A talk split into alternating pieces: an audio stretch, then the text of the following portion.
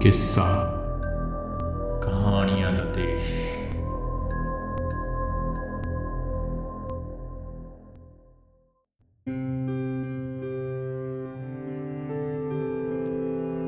ਗਰੀਬੀ ਦਾ ਕੋਰਸ ਜਸਵੰਤ ਸਿੰਘ ਕੰਵਲ।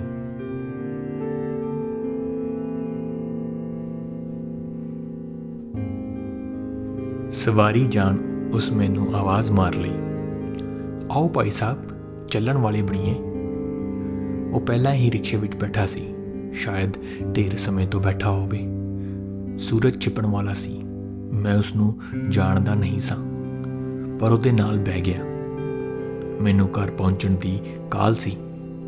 ਰਕਸ਼ੇ ਵਾਲੇ ਨੇ ਜੀਟੀ ਰੋਡ ਛੱਡ ਕੇ ਪਿੰਡ ਨੂੰ ਸੇਧ ਧਰ ਲਈ। ਸੜਕ ਟੁੱਟੀ ਫੁੱਟੀ, ਰਿਕਸ਼ਾ ਪੁਰਾਣਾ ਤੇ ਖਿੱਚਣ ਵਾਲਾ ਮਾੜਾ। ਸਮਝੋ ਹਿੰਦੁਸਤਾਨ ਧੌਣ ਦਾ ਜ਼ੋਰ ਲਾ ਕੇ ਅੱਗੇ ਵਧਣ ਦਾ ਯਤਨ ਕਰ ਰਿਹਾ ਸੀ। ਪਰ ਸਾਹਮਣੀ ਹਵਾ ਚਾਲਕ ਦੀ ਪੇਸ਼ ਨਹੀਂ ਜਾਣ ਦਿੰਦੀ ਸੀ। ਦਿਹਾੜੀ ਕੀ ਪਾ ਲੈਣਾ ਏ? ਆਰਥਿਕ ਪੱਖ ਜਾਣਨ ਲਈ ਮੇਰੀ ਖੋਟੀ ਆਦਤ ਬਣ ਚੁੱਕੀ ਸੀ। ਚਾਲਕ ਦੇ ਸਿਰ ਉੱਤੋਂ ਦੀ ਮੇਰੀਆਂ ਨਜ਼ਰਾਂ ਨੀਲੀ ਭਾਵ ਵਿੱਚ ਡੁੱਬਦੀ ਉੱਭਰਦੀ ਕੰਨਿਆ ਕੁਮਾਰੀ ਤੱਕ ਪਹੁੰਚ ਰਹੀਆਂ ਸਨ।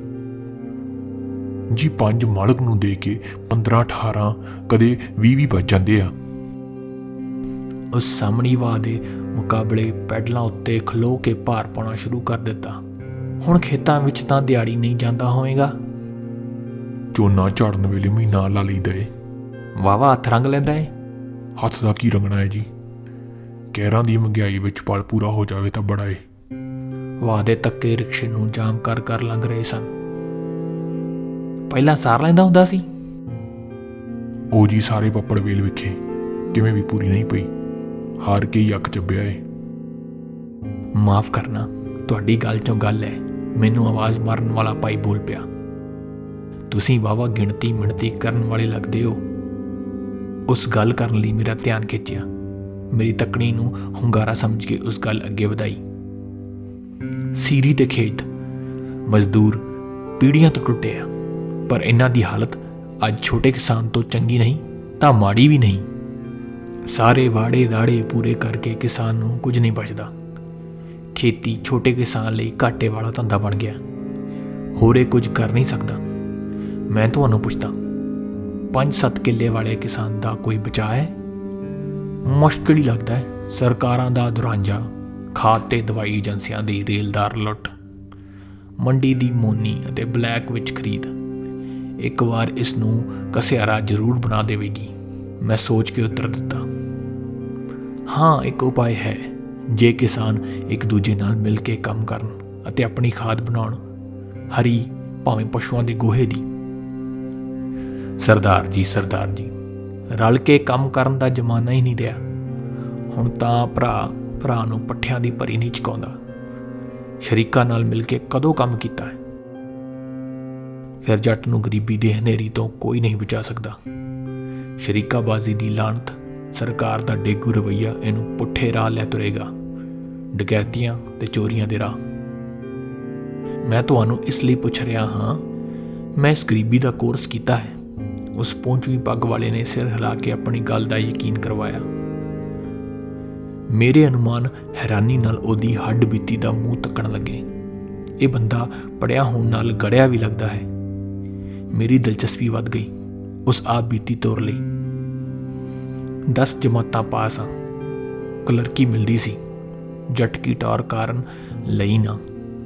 15 ਕੁਮਾ ਜ਼ਮੀਨ ਦਾ ਰੰਗੜੇਊ ਤੌਣ ਨਹੀਂ ਮੁੜਨ ਦਿੰਦਾ ਸੀ। ਸੂਬੇਦਾਰ ਬਾਪ ਦਾ ਇਕੱਲਾ ਪੁੱਤਰ ਸਾਂ। ਚੰਗੇ ਘਰ ਵਿਆਹ ਹੋ ਗਿਆ। ਬਸ ਇੱਕ ਸਾਲ ਜਵਾਨੀ ਦਾ ਰੰਗ ਮਾਣਿਆ। ਫਿਰ ਚਫੇਰਿਓਂ ਆਫਤਾਂ ਨੇ ਕਿਰਾ ਪਾ ਲਿਆ। ਅਗਲੇ ਸਾਲ ਕੁਝ ਮਹੀਨਿਆਂ ਦੇ ਅਗੇਤ ਪਿਛੇਤ ਨਾਲ ਮਾਂ-ਬਾਪ ਪੂਰੇ ਹੋ ਗਏ। ਘਬਰਾਉਣਾ ਕੁਦਰਤੀ ਸੀ, ਪਰ ਮੇਰੀ ਘਰ ਵਾਲੀ ਦਲੇਰ ਨਿਕਲੀ। ਉਸ ਮੇਰਾ ਮੋਢਾ ਥੰਮ ਲਿਆ। ਘਰ ਦੀ ਪੂੰਜੀ ਹੰਗਾਮੇ ਉੱਤੇ ਲੱਗ ਗਈ। ਵਾਹ, ਸੁਭਾਵਕ ਹੀ ਮੇਰੇ ਮੂੰਹੋਂ ਸ਼ਾਬਾਸ਼ ਦੇ ਹੋ ਗਈ। ਘਰ ਵਾਲੀ ਜੇ ਸੱਤਣ ਹੋਵੇ, ਬੰਦਾ ਕੋਈ ਵੀ ਦਸੌਂਟਾ ਕੱਟ ਸਕਦਾ ਹੈ। ਸਮਝੋ ਉਸ ਦੀ ਹਿੰਮਤ ਆਸਰੇ ਹੀ ਖਲੋਤਾ ਰਹਿ ਗਿਆ ਹਾਂ। ਰਕਸ਼ੇ ਵਾਲੇ ਨੂੰ ਸਾਹਮਣੀ ਵਾਹ ਨਾਲ ਸੇਮ ਦੇ ਪੁਲ ਦੀ ਪਹਿਲੀ ਚੜਾਈ ਵੀ ਆ ਗਈ। ਸਾਰਾ ਜ਼ੋਰ ਲਾਉਂਦਿਆਂ ਉਹਦੇ ਗਲ ਦੀਆਂ ਨਾੜਾਂ ਖਲੋ ਖਲੋ ਜਾਂਦੀਆਂ ਸਨ। ਫੇਰ ਜੀ ਮੈਂ ਖਲੋਤੀ ਗੱਲ ਨੂੰ ਹੁੰਗਾਰੇ ਨਾਲ ਤੱਕਾ ਮਾਰਿਆ। ਫੇਰ ਜੀ ਬੰਦੀ ਆ ਗਈ ਪੁਆੜਿਆਂ ਦੀ ਜੜ ਹਰ ਤਰ੍ਹਾਂ ਦੀ ਕਾਟ ਲੱਗ ਕੇ 10 ਏਕੜ ਨਿਆਈ ਵਿੱਚ ਮਿਲ ਗਏ। ਜਿਸ ਵਿੱਚ 2 ਕਿੱਲੇ ਛੱਪੜ ਪੈਂਦਾ ਸੀ। ਉਹ 2 ਕਿੱਲੇ ਨੀਵੀਂ ਥਾਂ ਸਨ ਉਹ ਵਗਦੇ ਸਨ। ਮੈਂ ਖੁਸ਼ ਸਾਂ ਪੂਰਾ ਨਿਆਈ ਵਿੱਚ ਮਿਲ ਗਿਆ ਹੈ। ਇਕਿਆਰਾ ਆਦਮੀ ਸਾਂ, ਦੂਰ ਦੀ ਵਾਹੀ ਮਾਰ ਲੈਂਦੀ। ਹੁਣ ਸਵਾਲ ਸੀ ਵੱਟਾ ਭੰਨ ਕੇ ਉੱਚੇ ਨੀਵੇਂ ਖੇਤਾਂ ਨੂੰ ਪੱਧਰ ਕਰਨ ਦਾ। ਘਰ ਵਿੱਚ ਢੇਲਾ ਨਹੀਂ ਸੀ। ਮੇਰਾ ਮੂੰਹ ਲੱਥਾ ਵੇਖ ਘਰ ਵਾਲੀ ਨੇ ਨੱਕ ਕੰਨ ਖਾਲੀ ਕਰ ਦਿੱਤੇ। ਮੈਂ ਲੈਣਾ ਨਹੀਂ ਸੀ ਚਾਹੁੰਦਾ। ਹੱਸ ਕੇ ਆਖਣ ਲੱਗੀ, ਤੂੰ ਤਕੜਾ ਹੋ ਕੇ ਖੇਤ ਬਣਾ। ਇਹ ਗਹਿਣੇ ਫੇਰ ਨਾ ਬਣਨਗੇ। ਸਰਦਾਰ ਜੀ, ਮੈਂ ਹੌਸਲਾ ਫੜ ਕੇ ਟਰੈਕਟਰ ਤੋਂ ਪਧਰਾਏ, ਵਹਾਏ, ਸਵਾਰੇ ਤੇ ਰੂੜੀ ਪਾਈ। ਕਾਲੀ ਸ਼ਾਹ ਮੱਕੀ ਲੈ ਲਾਉਂਦੀ ਵੇਖ ਲੋਕ ਗੱਲਾਂ ਕਰਨ। ਸੌਣੀ ਤਾਂ ਜਾਣੀ ਨੂੰ ਲੈਣ ਆਈਏ। ਮੈਂ ਕਾਲੀ ਤੌੜੀ ਗੱਡ ਦਿੱਤੀ। ਸੌਣ ਲੋੜ ਗੋਚਰਾ ਵਰ ਕੇ ਲੰਘ ਗਿਆ ਫਿਰ ਭਾਦੋਂ ਦੀ ਸਾੜ ਸਤੀ ਅਜਿਹੀ ਆਈ ਕਿ ਤਿੰਨ ਦਿਨ ਬਾਰਿਸ਼ ਦੇ ਹਟਣ ਦਾ ਨਾ ਹੀ ਨਾ ਲਿਆ। ਬਾਹਰਲੇ ਖੇਤਾਂ ਤੇ ਪਿੰਡਾਂ ਦਾ ਪਾਣੀ ਮੱਕੀ ਵਿੱਚ। ਮਸਾਂ ਉਤਲੇ ਆ ਗਈ ਦਿਸਦੇ ਸਨ। ਪਾਣੀ ਦੇ ਨਿਕਾਸ ਦਾ ਕੋਈ ਸਾਧਨ ਨਹੀਂ ਸੀ। ਮੇਰੇ ਨਾਲੋਂ ਕਿਸੇ ਦੀ ਪੈਲੀ ਨਹੀਂ ਹੁੰਦੀ ਤਾਂ ਪਾਣੀ ਨਿਕਲਦਾ। ਕਾਲੀ ਤੌੜੀ ਦਾ ਗਲ ਡੁੱਬਾ ਹੋਇਆ ਸੀ ਤੇ ਪਿੱਠ ਨੰਗੀ ਸੀ। ਮੈਂ ਮੰਜੇ ਟੈ ਪਿਆ। ਮੇਰਾ ਹਰਾਸ ਟੁੱਟ ਲੱਥੇ। ਘਰ ਵਾਲੀ ਨੇ ਬਾਹੋਂ ਫੜ ਕੇ ਹਲੂਣਿਆ ਮਰਦ ਕਦੇ ਢੇਰੀ ਨਹੀਂ ਟਾਉਂਦੇ। ਤੂੰ ਉੱਠ। ਜਿਸ ਮੁਸੀਬਤ ਪਾਈ ਹੈ, ਉਹ ਟਲਦੀ ਵੀ ਕਰੇਗਾ। ਉਸ ਮੁੰਡਾ ਮੇਰੀ ਹਿੱਕ ਤੇ ਪਾ ਦਿੱਤਾ। ਘਰ ਵਾਲੀ ਦੇ ਦਿਲਾਸੇ ਨਾਲ ਮੁੜ ਉੱਠ ਪਿਆ।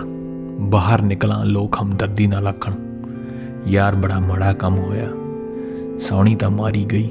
ਹਾੜੀ ਬੀਜਣ ਦੇ ਆਸਾਰ ਵੀ ਨਹੀਂ ਦਿਸਦੇ ਸਨ। ਗੱਲ ਕੀ ਹਾੜੀ, ਪਛੇਤੀ ਵੱਤਰ ਤੇ ਵੀ ਨਾ ਬੀਜੀ ਜਾ ਸਕੀ। ਲੈ ਦੇ ਕੇ ਇੱਕ ਉੱਚੇ ਕਿੱਲੇ ਵਿੱਚ ਇੱਕ ਗੱਡਾ ਲਾਣ ਦਾ ਹੋਇਆ। ਸੱਤ ਮਣ ਕਣਕ, ਸਾਲ ਭਰ ਦੀ ਖਰਚੀ ਦਾ ਮੂੰਹ ਕਿੱਥੋਂ ਤੱਕ ਬੰਦ ਕਰਦੀ? ਸਾਲ ਵੇਲਾ ਨਿਕਲ ਗਿਆ, ਕਬੀਲਦਾਰੀ ਨੇ ਵੱਖ ਸੰਗੀ ਕੁੱਟੀ ਹੋਈ ਸੀ। ਘਰ ਵਾਲੀ ਦੇ ਭਰਾ ਫਸਲ ਮਾਰੀ ਜਾਣ ਤੇ ਖਬਰਸਾਰ ਲੈਣ ਆਏ। ਮੈਂ ਉਹਨਾਂ ਤੋਂ ਮਦਦ ਲੈਣ ਲਈ ਪਤਨੀ ਨਾਲ ਸਲਾਹ ਕੀਤੀ। ਹੋਰ ਰਿਸ਼ਤੇਦਾਰ ਕਾਦੇ ਵਾਸਤੇ ਹੁੰਦੇ ਆ? ਸਾਡੇ ਉੱਤੇ ਲੋੜੇ ਦੀ ਪੀੜਾ ਪਈ ਸੀ। ਉਸ ਅੱਖਾਂ ਭਰ ਕੇ ਮੇਰੇ ਅੱਗੇ ਹੱਥ ਜੋੜੇ। ਵੇਖ ਬੰਦਿਆ, ਰੱਬ ਦਿਆ, ਮੈਂ ਤੇਰੇ ਨਾਲ ਦੁੱਖ ਕਟੂੰ, ਭੁੱਖ ਸਹੂੰ, ਵਟਾਂ ਤੋਂ ਕਾ ਖੋਤੂੰ, ਪਰ ਤੂੰ ਮੇਰੇ ਮਾਪਿਆਂ ਅੱਗੇ ਹੱਥ ਨਾ ਢੀ ਤੂੰ ਉਹਨਾਂ ਦੀਆਂ ਨਜ਼ਰਾਂ ਵਿੱਚ ਹਮੇਸ਼ਾ ਲਈ ਨੀਵਾ ਹੋ ਜਾਵੇਂਗਾ। ਮੈਂ ਤੈਨੂੰ ਕਿਸੇ ਅੱਗੇ ਵੀ ਲੰਮਿਆਂ ਪਿਆ ਨਹੀਂ ਦੇਖ ਸਕਦੀ। ਚਾਠੀ ਝਟ ਮੇਰੇ ਵਿੱਚ ਲੋੜੇ ਦਾ ਬਲ ਆ ਗਿਆ। ਮੈਂ ਕਿਸੇ ਵੀ ਰਿਸ਼ਤੇਦਾਰ ਦੀ ਸਹਾਇਤਾ ਨਾ ਲਈ। ਅਗਲੇ ਸਾਲ ਮੁੜ ਬਾਰਸ਼ਾਂ ਨੇ ਰੜੇ ਰੱਖ ਦਿੱਤਾ। ਇਨ੍ਹਾਂ 2 ਸਾਲਾਂ ਦੀ ਮਾਰ ਨੇ ਚੰਗੇ ਚੰਗੇ ਖੇਤ ਗਹਿਣੇ ਕਰਵਾ ਦਿੱਤੇ। ਬਲਦ ਵਿਕ ਗਏ, ਖੇਤੀ ਛੁੱਟ ਗਈ। ਕੜਾ ਕਲਰਕ ਲੱਗਣ ਦੀ ਵੱਤ ਗਵਾ ਚੁੱਕਾ ਸਾਂ। ਘਰਵਾੜੀ ਜ਼ੋਰ ਦੇ ਰਹੀ ਸੀ, ਵਾਹੀ ਨਾ ਸਹੀ, ਕੋਈ ਹੋਰ ਕੰਮ ਕਰੋ, ਪਰ ਕਰੋ ਜ਼ਰੂਰ। ਦੁਕਾਨ ਪਾ ਲਵੋ, ਕੰਮ ਵਿੱਚ ਸ਼ਰਮ ਕਾਦੀ ਦੁਕਾਨ ਪਾ ਕੇ ਕਰਾੜ ਨਹੀਂ ਬਣਾਗਾ। ਸ਼ਰੀਕਾਂ ਦੀਆਂ ਬੋਲੀਆਂ ਅਗਾਉਂ ਸੇਲੇ ਚੋਬਦੇ ਰਹੀਆਂ ਸਨ। 2-4 ਸਾਲ ਦੁਚਤੀਆਂ ਦੇ ਖੇ ਮਿੱਟੀ ਛਾਣਦਿਆਂ ਹੋਰ ਲੰਘ ਗਏ। ਕਰਜ਼ੇ ਨੇ ਵਾਲ-ਵਾਲ ਵਿੰਨ ਦਿੱਤਾ। ਊਰਾ ਊਰਾ ਗਹਿਣੇ ਪੈ ਗਿਆ। ਸਾਡੇ ਦੋ ਨਾਲ ਖਾਣ ਵਾਲੇ ਚਾਰ ਜੀ ਹੋਰ ਆ ਚੁੱਕੇ ਸਨ। ਦੋ ਪੁੱਤਰ ਤੇ ਦੋ ਧੀਆਂ। ਲੈ ਦੇ ਕੇ ਸਾਡੇ ਕੋਲ ਇੱਕ ਲਵੇਰੀ ਮੱਝ ਰਹਿ ਗਈ। ਮੈਂ ਉਹ ਵੀ ਵੇਚ ਦੇਣਾ ਚਾਹੁੰਦਾ ਸਾਂ। ਨਾ ਜੀ, ਮੱਝ ਨਾ ਵੇਚੋ। ਘਰ ਵਾਲੀ ਇੱਕ ਤਰ੍ਹਾਂ ਅੜ ਗਈ। ਬੱਚਿਆਂ ਦੇ ਮੂੰਹੋਂ ਦੁੱਧ ਨਾ ਖੋ ਪੱਠੇ ਕਿੱਥੋਂ ਆਉਣਗੇ ਇਹਦੇ ਲਈ? ਮੈਂ ਆਪ ਖੋਦ ਕੇ ਲਿਆਉਂ ਤੂੰ ਖਾ ਖੁੱਤਣ ਜਾਵੇਂਗੀ ਸ਼ਰੀਕਾਂ ਦੇ ਖੇਤਾਂ ਵਿੱਚ ਹੈਰਾਨੀ ਵਿੱਚ ਮੈਂ ਝਟਕਾ ਜਿਹਾ ਖਾ ਗਿਆ ਅੱਛਾ ਨਾ ਵੇਚ ਕੱਲ ਤੋਂ ਮੈਂ ਆਪ ਕਾਂ ਨੂੰ ਜਾਵਾਂਗਾ ਫਿਰ ਸਰਦਾਰ ਜੀ ਮੈਂ ਚਾਦਰ ਰੰਬਾ ਚੁੱਕ ਲਏ ਸ਼ਰੀਕਾਂ ਮੁਸਕੜੀਆਂ ਦੀ ਵੋ ਵੀ ਅੱਖਾਂ ਮੀਟ ਕੇ ਪੀ ਲਈ ਮਲੇਰੀਏ ਨੇ ਘਰ ਵਿੱਚ ਸਭ ਨੂੰ ਦੋਹਰਾ ਲਾਈਆਂ ਰੱਬ ਦਾ ਸ਼ੁਕਰ ਉਹ ਸੁੱਖ ਸਾਧ ਰਹੀ ਦਵਾਈ ਲਈ ਪੈਸੇ ਤਾਂ ਕਿੱਥੇ? ਅਸੀਂ ਕਈ ਕਈ ਡੰਗ ਭੁੱਖੇ ਸੌਂਦੇ ਰਹੇ, ਪਰ ਸਾਡੇ ਜਵਾਕਾਂ ਮੂੰਹ ਕੁੱਟੀ ਰੱਖੇ। ਮਾੜੇ ਨੂੰ ਛਤੀ ਰੋਗ। ਉਹ ਕਿਹੜੀ ਮੁਸੀਬਤ ਸੀ ਜਿਹੜੀ ਸਾਡੇ ਤੇ ਨਹੀਂ ਚੜ ਚੜ ਕੇ ਆਈ? ਪੁਰਾਣੇ ਕੱਪੜਿਆਂ ਉੱਤੇ ਟਾਕੀਆਂ ਹੀ ਟਾਕੀਆਂ ਚੜਦੀਆਂ ਗਈਆਂ। ਪਿੰਡੇ ਤੇ ਸਾਬਣ ਨੂੰ ਸਾਲ ਹੀ ਬੀਤ ਗਏ ਸਨ। ਬੇਹੀ ਲੱਸੀ ਤੇ ਲੂਣ ਵਿੱਚ ਕੱਪੜੇ ਕਚੋਲ ਲੈਂਦੇ ਸਾਂ। ਚਟ ਦੇ ਰਗੜਾਊ ਵਾਲੀ ਚੱਜ ਨਾਲ ਤੈ ਲੱਗ ਗਈ। ਮੈਂ ਕਦਮ ਪੁੱਟਾ ਅਗਾਹ ਨੂੰ, ਜਾਣ ਪਛਾਣ ਘਰ ਵਾਲੀ ਦਾ ਦਿੱਤਾ ਹੌਸਲਾ ਜ਼ਰੂਰ ਮੇਰੇ ਕੋਲ ਸੀ। ਮੈਂ ਜਾਇਦਾਦ ਕਿਸੇ ਐਬ ਵਿੱਚ ਨਹੀਂ ਗਵਾਈ ਸੀ। ਕੁਦਰਤ ਦੀ ਕਰੋਪੀ ਤੇ ਕਰਮਾਂ ਦੀ ਹਾਰ ਨੂੰ ਕੀ ਕਰਦਾ? ਰਿਕਸ਼ੇ ਵਾਲੇ ਭਾਈ ਨੂੰ ਸੂਏ ਦੇ ਪੁਲ ਦੀ ਦੂਜੀ ਚੜਾਈ ਆ ਗਈ। ਪੈਡਲਾਂ ਉੱਤੇ ਜ਼ੋਰ ਪਾਉਂਦਿਆਂ ਕੜਕ ਦੇ ਕੇ ਚੈਨ ਲੈ ਗਈ। ਅਸੀਂ ਵੀ ਚੜਾਈ ਕਰਨ ਉੱਤਰ ਪਏ। ਪੁਲ ਉੱਤੇ ਆ ਕੇ ਮੁੜ ਬਹਿ ਗਏ। ਹੁਣ ਪੈਰੀ ਤੁਰਨ ਕਾਰਨ ਰਿਕਸ਼ੇ ਵਾਲੇ ਨੇ ਦਮ ਮਾਰ ਲਿਆ ਸੀ।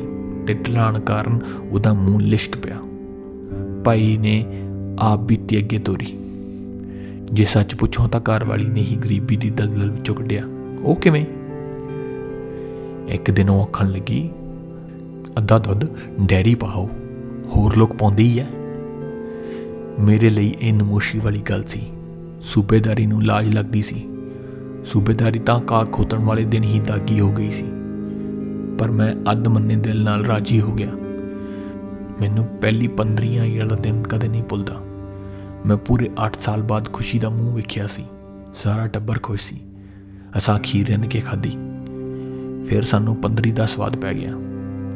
ਅਸੀਂ 2 ਕਿਲੋ ਚਾਹ ਜੋ ਗੱਦੋ ਰੱਖ ਕੇ ਬਾਕੀ ਸਾਰਾ ਪਾਉਣ ਲੱਗ ਪਏ। ਮੈਂ ਅਥਣ ਸਵੇਰ ਕਾ ਦੀਆਂ ਦੋ ਪੰਡਾ ਲਿਆਵਾਂ ਤੇ ਮੱਝ ਦੀ ਖੁਰ ਲਈ ਖਾਲੀ ਨਾ ਹੋਣ ਦੇਵਾਂ। ਦਿਨ ਫਿਰਨ ਲੱਗੇ ਤਾਂ ਅਚਾਨਕ ਮੱਝ ਬੇਹਜਮੀ ਨਾਲ ਬਿਮਾਰ ਪੈ ਗਈ। ਸ਼ਾਇਦ ਉਹ ਮਿੱਟੀ ਵਾਲਾ ਤਰੇਲੀਆ ਕਾ ਖਾ ਗਈ ਸੀ। ਸਾਡੇ ਮੂੰਹ ਉੱਡ ਗਏ। ਦੁੱਧ ਦੀ ਭਰੀ ਬਾਲਟੀ ਮੋਦੀ ਵਜਦੀ ਪ੍ਰਤੀਤ ਹੋਈ। ਡੇਰੀ ਵਾਲੇ ਨੇ 14 ਰੁਪਏ ਲੈ ਕੇ ਚੂਰਨ ਵਾਲੀ ਡੱਬੀ ਮੈਨੂੰ ਦੇ ਦਿੱਤੀ। ਮੱਝ ਉਪਰੋਥਲੀ ਦਿੱਤੀਆਂ ਤਿੰਨ ਖੁਰਾਕਾਂ ਨਾਲ ਰਾਜ਼ੀ ਹੋ ਗਈ। ਗਵਾਂਡੀਆਂ ਨੇ ਦੱਸਿਆ, ਡੈਰੀ ਵਾਲੇ ਨੇ ਤੈਨੂੰ ਠੱਗ ਲਿਆ। ਇਹ ਡੱਬੀ ਤਾਂ ਰੁਪਈਏ 2 ਰੁਪਈਏ ਦੀ ਆਉਂਦੀ ਹੈ। ਮੈਨੂੰ ਬੜਾ ਗੁੱਸਾ ਆਇਆ।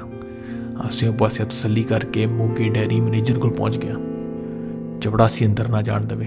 ਮੈਂ ਉਸ ਨੂੰ ਜਬੇ ਨਾਲ ਆਖਿਆ, ਮੈਂ ਮਿਲੇ ਬਿਨਾ ਨਹੀਂ ਜਾਣਾ। ਆਖਿਰ ਮੈਂ 3 ਵਜੇ ਸਾਹਿਬ ਦੇ ਪੇਸ਼ ਹੋਣ ਵਿੱਚ ਕਾਮਯਾਬ ਹੋ ਗਿਆ। ਦਵਾਈ ਵਾਲੀ ਡੱਬੀ ਉਹਦੀ ਮੇਜ਼ ਉੱਤੇ ਰੱਖਦਿਆਂ ਪੁੱਛਿਆ, ਸਾਹਿਬ ਆ ਦਵਾਈ ਤੁਸੀਂ ਕਿੰਨੇ ਦੀ ਦਿੰਦੇ ਹੋ? 1.5 ਰੁਪਏ ਦੀ ਕਿਉਂ? ਅਨੇਰ ਸਾਈਂ ਦਾ, ਤੁਹਾਡੇ ਏਜੰਟ ਨੇ 14 ਰੁਪਏ ਲਏ ਆ। ਹੈ? 14 ਰੁਪਏ? ਮੈਨੇਜਰ ਹੱਕਾ ਬੱਕਾ ਰਹਿ ਗਿਆ। ਇਹ ਗੱਲ ਆ, ਮੈਂ ਪਰਸੋਂ ਤੇਰੇ ਪਿੰਡ ਆਵਾਂਗਾ। ਸਭ ਦੁੱਧ ਪਾਉਣ ਵਾਲਿਆਂ ਨੂੰ ਇਤਲਾਹ ਕਰ ਦੇ। ਮੈਨੇਜਰ ਬੜਾ ਤਾਮ ਤੜੂਕ ਹੋ ਰਿਹਾ ਸੀ। ਮੈਂ ਪਿੰਡ ਆ ਕੇ ਡੌਂਡੀ ਪਟਵਾ ਦਿੱਤੀ। ਮੈਂ ਸੋਚ ਰਿਹਾ ਸਾਂ ਸ਼ਾਇਦ ਡੇਰੀ ਦੀ ਏਜੰਟੀ ਮੈਨੂੰ ਹੀ ਮਿਲ ਜਾਵੇ। ਲੋਕ ਮੇਰੇ ਜਰੀ ਦੀ ਦਾਤ ਦੇ ਰਹੇ ਸਨ।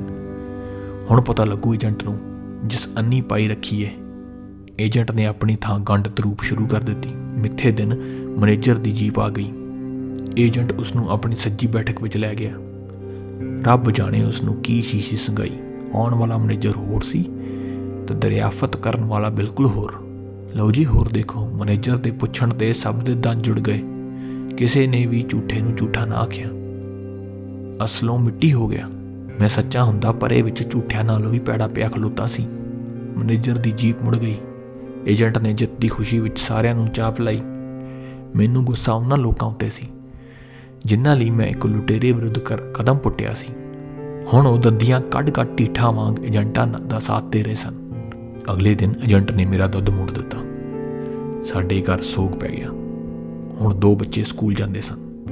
ਅਸੀਂ ਗਰੀਬੀ ਨਾਲ ਲੰਮਾ ਕੋਲ ਕਰਨ ਲਈ ਤਿਆਰ ਹੋ ਰਹੇ ਸਾਂ।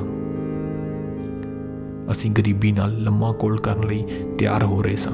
ਬੱਚੇ ਹੀ ਉੱਠ ਕੇ ਇੱਕ ਦਿਨ ਸਾਡੀ ਬੋਰਡ ਕੱਢਣਗੇ। ਪਰ ਆਪਣੇ ਲੋਕਾਂ ਦੇ ਪੜੇ ਲਈ ਚੁੱਕਿਆ ਕਦਮ ਪੁੱਠਾ ਪੈ ਗਿਆ। ਮੈਂ ਘਰ ਵਾਲੀ ਨਾਲ ਸਲਾਹ ਕੀਤੀ।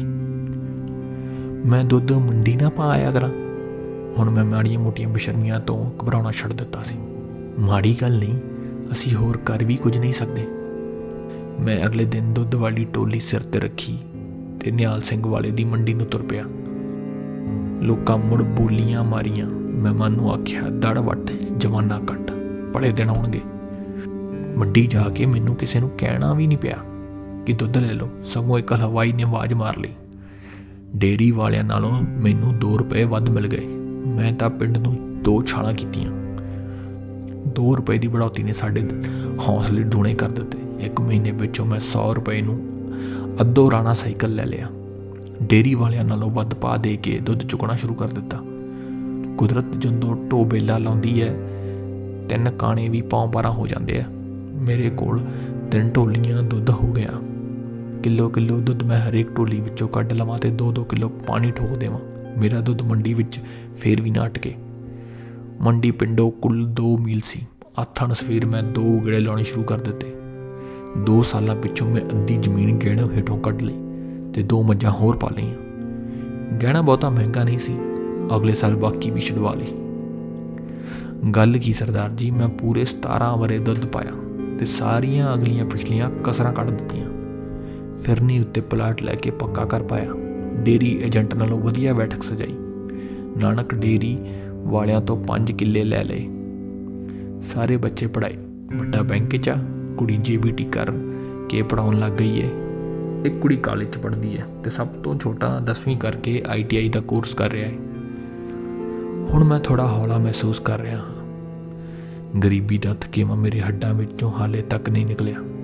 ਉਹ ਦਿਨ ਯਾਦ ਆਉਣ ਤੇ ਲੂ ਖੜੇ ਹੋ ਜਾਂਦੇ ਆ। ਪੰਜ ਸੱਤ ਕਿੱਲੇ ਵਾਲੇ ਭਾਈ ਕਿਵੇਂ ਬਚਣਗੇ? ਉਸ ਦਾ ਇਹ ਸਵਾਲ ਹੁਣ ਮੈਨੂੰ ਹੀ ਨਹੀਂ, ਸਰਕਾਰ ਅਤੇ ਸਰਕਾਰ ਵਿਰੋਧੀ ਰਾਜਨੀਤਿਕ ਪਾਰਟੀਆਂ ਨੂੰ ਵੀ ਪੁੱਛ ਰਿਹਾ ਸੀ ਕਿ ਛੋਟੇ ਕਿਸਾਨ ਦਾ ਕੀ ਬਣੇਗਾ। ਸਾਡਾ ਅੱਡਾ ਆ ਗਿਆ ਸੀ, ਅਸੀਂ ਰਿਕਸ਼ੇ ਵਿੱਚੋਂ ਲੈ ਪਏ।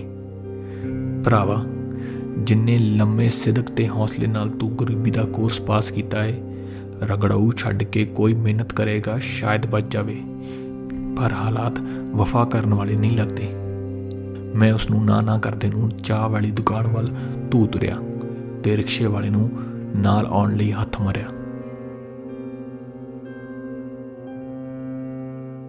ਸੰਗੀਤ, ਕੇਵਨ ਮੈਕਲੂਇਡ ਆਵਾਜ਼ ਟੈਕਨੀਸ਼ੀਅਨ, ਵਿਚਾਰ ਅਤੇ ਵਕਤਾ ਨਵਜਿੰਦਰ ਸਿੰਘ।